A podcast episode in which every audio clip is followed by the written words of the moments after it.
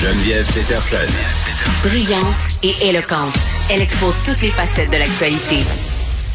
L'ancien militant de Greenpeace devenu politicien, Stephen Guilbeault obtient finalement le poste de ministre de l'Environnement. Est-ce que son arrivée sera synonyme de grands changements, de projets ambitieux, de, de aussi de, de, revirement de cap aussi pour le gouvernement euh, Trudeau, qui a quand même été sévèrement critiqué pendant la campagne électorale euh, concernant ses actions environnementales euh, versus les promesses qu'ils font depuis le début du mandat de M. Trudeau? On est avec Patrick Bonin, responsable de la campagne climat-énergie chez Greenpeace Canada. Monsieur Bonin, bonjour. Bonjour. Bon, vous accueillez comment la nomination de M. Guilbeault à l'environnement? Ben, c'est une bonne nouvelle, là. Euh, écoutez, c'est quand même une personne qui connaît très bien les dossiers environnementaux, il connaît les acteurs, il mm. peut du jour au lendemain sauter dans le siège euh, du ministre de l'Environnement et aller à Glasgow dans le cadre de la conférence des Nations Unies, représenter le Canada. Euh, après ça, il faudra voir, je vous dirais, quelle latitude il aura et ben, quel genre de leadership il confiera le premier ministre. Oui, parce que moi, c'était ça qui m'intéressait euh, dans la discussion avec vous aujourd'hui, parce que, tu sais, Stephen Guilbeault, euh, évidemment, là, tout, le monde le connaît pour ses actions militantes, il y a une crédibilité, c'est indéniable au niveau euh, de l'environnement. C'est une personne, vous l'avez dit, là, qui connaît bien les dossiers. mais malgré ce passé militant-là qui est indéniable, il me semble qu'on est loin quand même maintenant du Stephen Guilbeault qui escaladait la tour du CN, par exemple. et c'est peut-être un peu assagi. Ben, assagi, où il emprunte des stratégies différentes, clairement, lorsque euh, il a décidé de faire de la politique, euh, c'est, c'était pas mal hors de question euh, pour lui de remonter sur la tour du CN. oui. Et, c'est correct aussi, je vous dirais. là où je pense qu'il faut analyser la décision du gouvernement, c'est de voir dans l'ensemble du remaniement ministériel. Mm. Il y a un autre poste clé qui a vu quelqu'un arriver, c'est le ministre des Ressources naturelles, en fait, Jonathan Wilkinson. Maintenant, c'est l'ancien ministre de l'Environnement, des changements climatiques. Mais c'est comme s'il y avait deux ministres ministre de l'Environnement me soulignait tantôt mon analyste Marc-André Leclerc. Parce que d'habitude, là, ce qu'il me disait, c'est que c'était un peu un, jeu de bon cop, bad cop euh, entre justement le ministre de l'Environnement et le ministre des Ressources naturelles. Puis là, c'est comme si M. Guilbeault et cet homme-là partageaient un peu les mêmes vues. Ben oui, en effet, en fait, même plus loin que bon cop bad cop, là, je dirais, euh, c'est comme un chien et chat, littéralement là. mais là, c'est un ancien conservateur, Marc André, là, faut. bon, d'accord, mais j'ai pas entendu euh, son intervention. Oui. Mais euh, ceci étant dit, il euh, faut comprendre le ministre des Ressources naturelles, tout ce qui est exploitation pétrolière et gazière, c'est lui qui est responsable. Historiquement, ça a été un ministère qui a littéralement agi là, comme défenseur de l'industrie pétrolière mm. au sein du cabinet gazière, je dirais aussi. alors que là, M. Wilkinson a quand même des attaches dans l'Ouest, connaît le dossier climatique, évidemment, de par sa présence au, au ministère, mais vient pas de l'industrie pétrolière et, a de plus travaillé avec M. Guilbeault, qui était euh, président du comité environnement au sein du gouvernement, où se retrouvent les ministres. Mm. Euh, C'était M. Guilbeault qui était là et ils ont travaillé euh, à plusieurs occasions ensemble, ce qui fait espérer qu'il y aura une collaboration cette fois-ci et du leadership de la mm. part de Ressources naturelles Canada. ceci étant dit, évidemment, faudra voir qu'est-ce qu'ils vont proposer et on peut déjà exiger, je vous dirais, et on exige déjà que les, les, les promesses électorales les plus grandes qui ont été faites par les libéraux en termes climatiques, qu'elles soient mises de l'avant rapidement. Et ça, c'est le prochain défi. Mm. Euh, au-delà des mots maintenant, la promesse, par exemple, de plafonner les émissions de gaz à effet de serre du secteur pétrolier et gazier. Ça, mm. c'est pas Greenpeace qui a dit ça, c'est le gouvernement, en fait, le, Parti libéral en campagne. C'est une promesse centrale. On n'avait jamais entendu ça, l'idée de plafonner au niveau actuel. Quand même, faut euh, faut dire ça. Ça veut dire qu'on arrête l'expansion de la production pétrolière et gazière.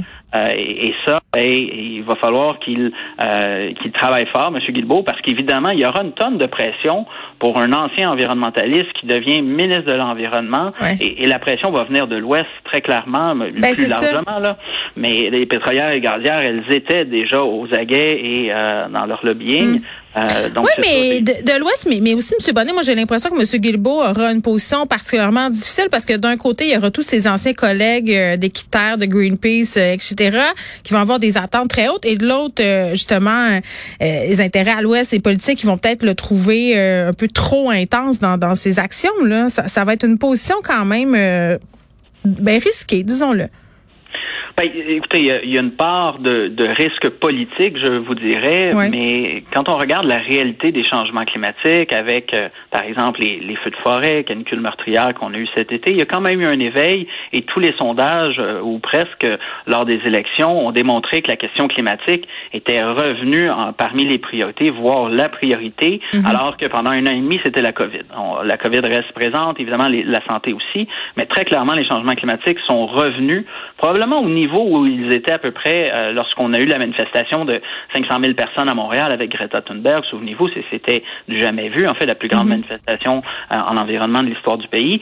Euh, et là, on a une dynamique où maintenant, c'est pas juste des environnementalistes, des gens qui mettent de la pression. La, science, le rapport, par exemple, du groupe intergouvernemental sur l'évolution du climat, GIEC, l'ONU cet été, qui dit, oh, un instant, c'est le, le, chef de l'ONU dit c'est code rouge pour l'humanité ça, c'est plus rendu des, des extrémistes du Non, non, puis on le vit, puis je pense que les gens l'ont compris, la pandémie, ça a été aussi un accélérateur pour cette prise de conscience-là.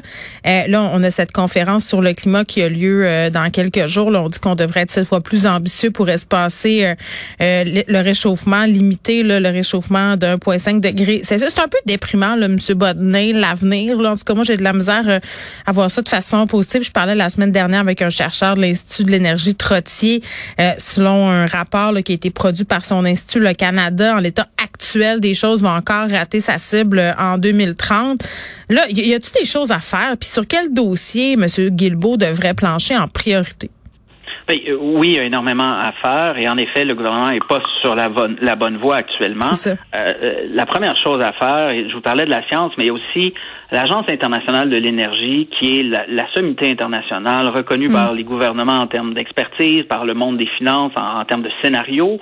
Pour la première fois cette année, ils ont publié ce qu'on appelle leur World Energy Outlook, là, donc c'est la mise à jour de l'énergie au niveau mondial, et elle est très claire dans, dans ses recommandations si on veut respecter l'accord de Paris, limiter 1,5 degré Celsius, ça veut dire qu'on ne peut pas exploiter de nouveaux gisements pétroliers et gaziers.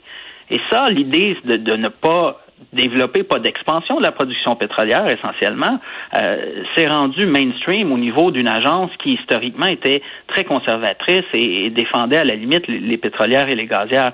Donc M. Guilbeault et, le, gouvernement a la science derrière lui, a même les instances qui guident mm. les grandes institutions financières qui dit vous ne devriez même plus approuver de projets pétroliers et gaziers. Mm. Donc ça, c'est quelque chose de relativement facile à faire. Et l'idée de mettre en place, et c'est pas fait, un plafond d'émissions et, une réduction rapide d'émissions dans le secteur pétrolier et gazier, ça, doit être une priorité. J'ai une question. OK, allez-y, Ben, évidemment, l'idée d'abolir les subventions pétrolières et gazières, euh, c'est relativement simple, euh, malgré qu'il y a beaucoup de pression. Le gouvernement, en fait, le Parti libéral s'est engagé à le faire d'ici la fin 2022. Évidemment, ça devrait y aller tout de suite et cet argent-là devrait être utilisé pour faire ce qu'on appelle une transition juste pour les travailleurs et les mm. communautés qui actuellement dépendent du pétrole et du ben, ben, gaz. c'est ça. Euh, puis c'est là où je m'en allais. Là, ça tombe bien que vous abordiez la question parce que dans, dans cette transition-là, là, euh, j'ai l'impression aussi qu'on nous vend un peu l'électrification des transports comme une genre de solution miraculeuse, l'espèce de, de, de panacée, alors qu'il y a beaucoup quand même euh, de choses qu'il faut prendre en considération, là, justement la dépendance qu'ont certaines communautés euh, à ces énergies-là qui sont plus polluantes. Ben, écoutez, c'est sûr que l'électrification des transports est quand même un incontournable. Ben oui il y a des impacts à produire un véhicule électrique. Là. Je pense pas dire que ça pousse dans un arbre et, tout est rose, tout est beau. là. Euh, mais en termes d'émissions de gaz à effet de serre, euh, c'est beaucoup mieux qu'un véhicule à essence, c'est certain. Même mhm. quand vous regardez l'ensemble du cycle de vie, la production, le recyclage du véhicule à la fin. Et la réalité est qu'au Québec, par exemple, on a 5 millions de véhicules légers immatriculés. Donc, on ne peut pas mettre tout ce monde-là dans des autobus. Euh, il faut prioriser le transport en commun. Mais j'ai une question pour vous, M. Bonnet, à ce sujet-là. Là. Moi, je veux bien qu'on transitionne pour vrai. Là, je, pense comme tout le monde qui nous écoute en ce moment, et personne qui veut que la Terre soit polluée encore plus, que ça soit la fin de l'humanité. Là. Euh, sauf que par rapport, là, les, véhicules électriques demeurent excessivement chers pour le commun des mortels. Si tout le monde fait la transition, le gouvernement, il va arrêter de payer un moment les subventions. On pourra pas payer ça à tout le monde. Donc, il reste, comme on dirait, une espèce de petit dernier droit à accomplir pour que ça soit faisable. Ben, euh, c'est certain qu'au début, il faut s'assurer d'avoir un système, donc le gouvernement a un rôle à jouer au niveau, par exemple, de l'implantation des bornes de recharge, s'assurer qu'il y en a partout, qu'elles soient accessibles. Au niveau de euh, l'achat de véhicules, vous avez raison de dire que euh, c'est plus cher, quoi qu'avec les subventions et même parfois sans subvention, les économies au niveau de l'entretien, au niveau des coûts d'essence, parce que c'est beaucoup moins cher à recharger à l'électrique. Il faut faire un grand kilométrage pour que ça soit rentable quand même. moi, je l'ai calculé, là, je voulais m'acheter une voiture électrique, j'ai décidé d'attendre encore un peu, mais les subventions ils vont pas rester toujours. C'est ça mon point. Ben, oui, en effet. Encore là, sur le calcul, je ne sais pas quand vous l'avez fait, mais je vous invite peut-être à, le refaire. Là, il y a de l'évolution au niveau des coûts des batteries qui ont diminué de, près de 60 mm-hmm. en, cinq ans, avec euh, avec évidemment des, économies d'échelle lorsque la production atteint des niveaux plus élevés. Mm-hmm. Et surtout, les gouvernements, euh, même si c'est pas encore assez ambitieux, autant fédéral que provincial, ont dit que le véhicule électrique, ah, pardon, le véhicule à essence neuf allait être interdit de vente en 2035. Idéalement, ce serait 2030 entre vous et moi. Mm-hmm. Mais en 2035, ça fait quand même qu'il y a des quotas à respecter pour les, manufacturiers d'ici là. Et c'est un peu euh, comparaison boiteuse que je vous ferai avec le micro-ondes ou, ou, euh, ou autre, où on a quand même des des, coûts de revient ou même les ordinateurs euh, euh, qui font en sorte que euh, ça coûte de moins en moins cher. Ceci étant dit, l'idée de donner des subventions directement à l'achat de véhicules électriques, pour nous, on considère que c'est un problème dans l'optique où cet argent-là n'est pas dirigé, par exemple, dans les transports collectifs, dans, dans les infrastructures de mobilité durable, comme par exemple des, des pistes cyclables ou autres, donc dans des moyens de, de réduire ou même du covoiturage ou même mm. de l'autopartage. Et ce qu'on préférerait avoir, c'est ce qu'on a, par exemple, en France, un système dit de bonus-malus ou de remise-redevance où ceux et celles qui décident de s'acheter un véhicule ultra polluant payent une surtaxe et on utilise cette surtaxe-là pour financer l'achat de véhicules éco-énergétiques, de, véhicules euh, électriques, par exemple. Et ça, ça peut se faire à coût nul pour l'État et dégager de l'argent qui peut être investi justement dans les autres solutions. Et, parce que, en effet, c'est c'est pas tout le monde qui a les moyens, avec raison, de s'acheter euh, un véhicule neuf actuellement. Et les subventions actuellement favorisent euh, une classe qui est quand même plus élevée. Déjà privilégiée. Oui, c'est ce que je trouve aussi. Puis on, a besoin, tout le monde, d'en posséder éventuellement. Donc, il faudra regarder Juste avant de vous laisser de partir, M. Bonnet, puisque le temps file, vous interveniez ce matin dans un dossier de la presse sur Ciment Mécaniste, qui est devenu en 2020 le plus gros pollueur euh, du Québec. Truc que vous avez dit qui a attiré euh, mon attention sur le principe du pollueur-payeur qui serait pas bien appliqué euh, au Québec malgré le marché du carbone. Pouvez-vous élaborer là-dessus? Il ben, faut comprendre, au, Québec, on a un marché du carbone ou un système de plafonnement et d'échange d'émissions. Donc, il y a un plafond et, le nombre d'émissions disponibles diminue dans le temps. Euh, il y a un, prix sur le carbone. Quand vous mettez de l'essence, où on paie, tout le monde paie une taxe sur le carbone, ben, c'est 29 dollars maintenant euh, la tonne. Donc, on, on paie ça à même nos taxes quand on met de l'essence. Les grands industriels, les grands émetteurs, eux ont droit à ce qu'on appelle des allocations gratuites ou des droits de polluer gratuits.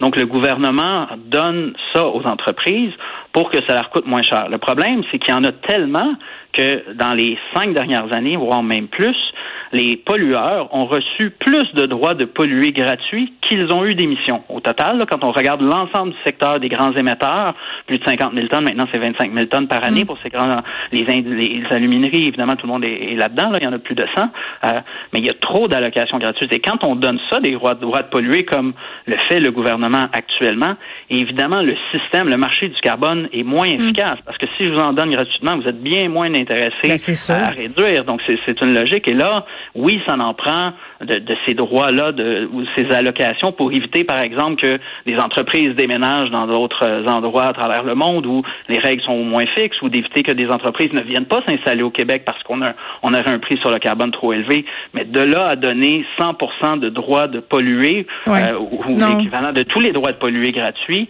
là, on dit que ça fonctionne pas. le système est pas optimal. Il faut se resserrer la vis aux, grands pollueurs. Oui, puis ça place le Québec dans une drôle de, de position pour le sommet euh, sur le climat on veut se présenter comme un chef de file environnemental.